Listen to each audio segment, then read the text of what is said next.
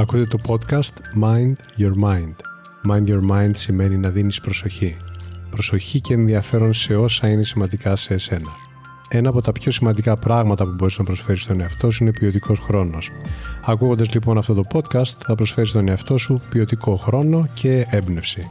Είμαι ο Κωνσταντίνος Χαραντινιώτης και το podcast μου Mind Your Mind θα σε βοηθήσει πραγματικά να γίνεις ο μάστερ του νου σου, να καλλιεργείς την νοοτροπία για μια ζωή με νόημα.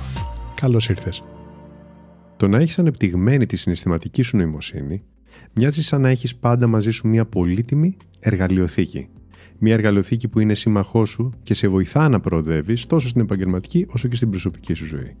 Με τον όρο συναισθηματική νοημοσύνη περιγράφουμε πολλές δεξιότητες μαζί. Είναι η ικανότητα ενός ανθρώπου να καταλαβαίνει και να διαχειρίζεται επιδέξια τα συναισθήματά του. Είναι επίσης το να έχει καλή κατανόηση και των συναισθημάτων των άλλων ανθρώπων.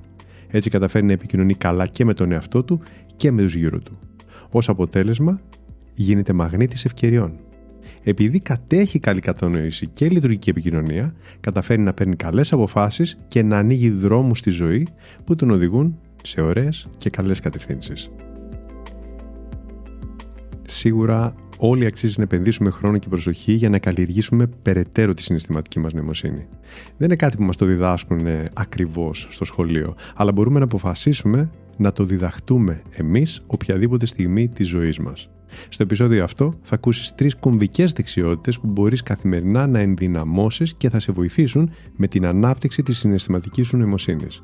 Σε αυτές σου προτείνω να αρχίσεις από σήμερα να δίνεις προσοχή. Για κάθε μία δεξιότητα θα πω μία λέξη κλειδί. Αυτή τη λέξη σου προτείνω να τη σημειώσεις και να τη χρησιμοποιήσεις με τον τρόπο που θα ακούσεις στη συνέχεια. Κάνοντας πρακτική με τη μέθοδο του σημερινού επεισοδίου, θα καταφέρεις με τον καιρό να γίνεις ένας συναισθηματικά ευφυής άνθρωπος. Η πρώτη δεξιότητα είναι η αυτοδιαχείριση όσον αφορά το στρες. Από εδώ είναι σημαντικό να ξεκινήσεις.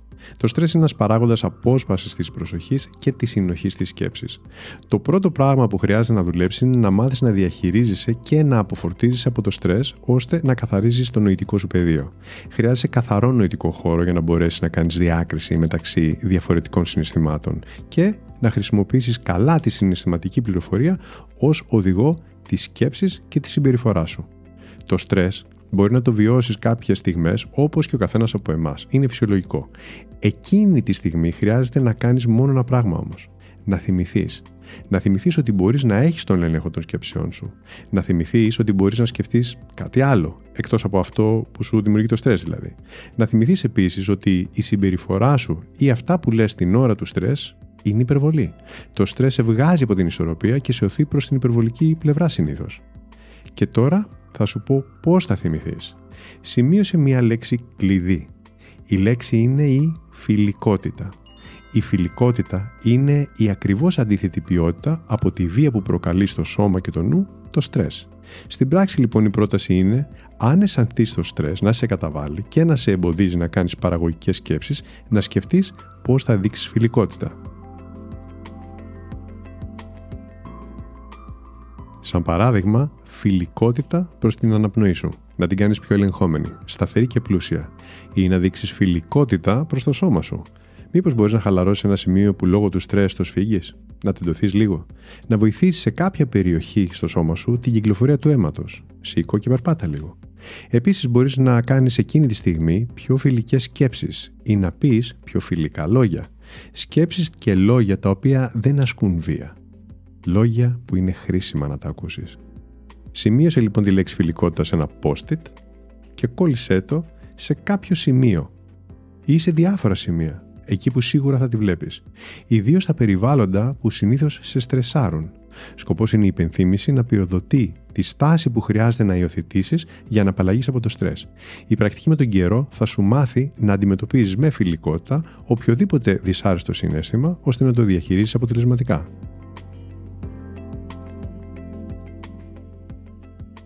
Η δεύτερη δεξιότητα είναι η αυτεπίγνωση. Την αυτεπίγνωση μπορείς να την καλλιεργήσεις αφού πρώτα έχεις καθαρίσει το νοητικό σου πεδίο από τον περισπασμό του στρες. Είναι το εργαλείο που χρειάζεσαι προκειμένου να ξεκινήσεις να κατανοείς και να διαχειρίζεσαι επιδέξια τα συναισθήματά σου. Ας υποθέσουμε λοιπόν ότι βιώνεις εκείνη την κατάσταση όπου αισθάνεσαι ένα ανεπιθύμητο συναίσθημα. Ποια πιστεύεις ότι είναι η λέξη κλειδί που περιγράφει τη στάση που χρειάζεται να υιοθετήσεις και συγχρόνως θα σου υπενθυμίσει και θα ενεργοποιήσει την ικανότητά σου για αυτεπίγνωση. Η λέξη είναι η ακεραιότητα. Σημείωσέ την. Χρειάζεται να παρατηρείς με ακεραιότητα τα συναισθήματά σου προκειμένου να τα κατανοήσεις και να πάρεις τον έλεγχό τους. Επειδή όμως μπορεί να ξεχνάμε κάποιες φορές να μείνουμε ακέραιοι παρατηρητές απέναντι στα συναισθήματα και κάπως έτσι πέφτουμε στην παγίδα τους, σημείωσε κάτω από τη λέξη φιλικότητα τη λέξη ακεραιότητα. Στην πράξη πες και κάνε το εξής. Δες το συναίσθημα σαν να παρατηρείς ένα αντικείμενο. Παρατήρησε. Πώς αισθάνεσαι? Πώς ακριβώς αισθάνεσαι? Πού αισθάνεσαι το συναίσθημα? Αν προσέξεις καλά, φέρεις επίγνωση, θα εντοπίσεις το συναίσθημα κάπου στο σώμα. Σε εκείνο το σημείο συγκέντρωσε την αναπνοή σου, σαν αίσθηση, και καθάρισε το από το συναίσθημα. Φαντάσου ότι ο αέρας της αναπνοής το διώχνει όπως τη σκόνη. Παρατήρησε επίσης τι λες την ώρα που αισθάνεσαι αυτό το συναίσθημα. Μπορεί σε πρώτο επίπεδο να μην λες κάτι, βαθιά όμως, μέσα σου πάντα κάτι λες. Έτσι το πυροδοτείς ή το συντηρείς. Μόλις το εντοπίσεις, πες το αντίθετό του. Δεν έχει σημασία αν το αισθάνεσαι. Σαν παράδειγμα, αν λες «μου λείπει το α», πες «έχω το β». Παρακολούθησε με τα μάτια του νου τις θετικές επιδράσεις που πυροδοτεί η φράση «έχω το β». Τέλος, μέσα από τα μάτια του ακέραιου παρατηρητή δες την εικόνα σου. Παρατήρησε.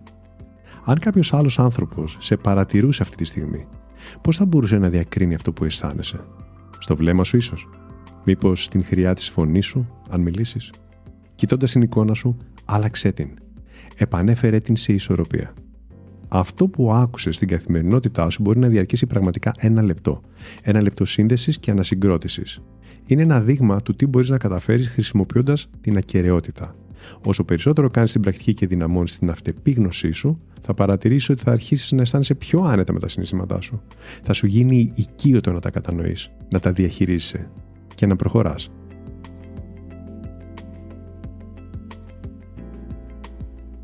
Η τρίτη δεξιότητα είναι η καλή διαχείριση των σχέσεών σου. Με τους ανθρώπους στη δουλειά, με συνεργάτες, με την οικογένεια ή με φίλους. Τα συναισθήματα είναι καθοριστικά για την επικοινωνία και τις σχέσεις μας. Ο τρόπος που ένας άνθρωπος επιλέγει να εκφραστεί ή να ανταποκριθεί εκφράζει αυτό που σκέφτεται και αισθάνεται. Εσύ, έχοντας αναπτύξει τη συναισθηματική σου νοημοσύνη, θα καταφέρνεις να καταλάβεις από ποιο σημείο μιλάνε και συμπεριφέρονται οι άνθρωποι. Αυτό δεν σημαίνει ότι πάντα θα συμφωνείς ή θα εγκρίνεις αυτό που ακούς ή βλέπεις. Το βάθος όμως της κατανόησης που θα αποκτήσεις, αφενός θα σε βοηθήσει να μην παίρνεις προσωπικά τις συμπεριφορές των άλλων και αφετέρου να βρίσκεις γέφυρες επικοινωνίας με τους ανθρώπους που σε ενδιαφέρει, να έχεις σχέσεις εύρυθμες και λειτουργικές. Στην πράξη τώρα, τις στιγμές που αισθάνεσαι την επικοινωνία να χάνεται, θυμήσου μία λέξη. Σεβασμός. Είναι η τρίτη και τελευταία λέξη που σου προτείνω να σημειώσεις κάτω από τη φιλικότητα και την ακεραιότητα. Τη στιγμή που παρατηρείς τον όποιο τριγμό στην επικοινωνία σου με έναν άνθρωπο, πριν θυμώσεις, εγκαταλείψεις ή προσπαθήσεις να το αλλάξεις γνώμη, φέρε μέσα στην επικοινωνία τον σεβασμό, δίνοντας χώρο για να αναπτυχθεί η κατανόηση. Άκου τώρα πώς θα δώσεις χώρο. Παρατήρησε την μη λεκτική επικοινωνία.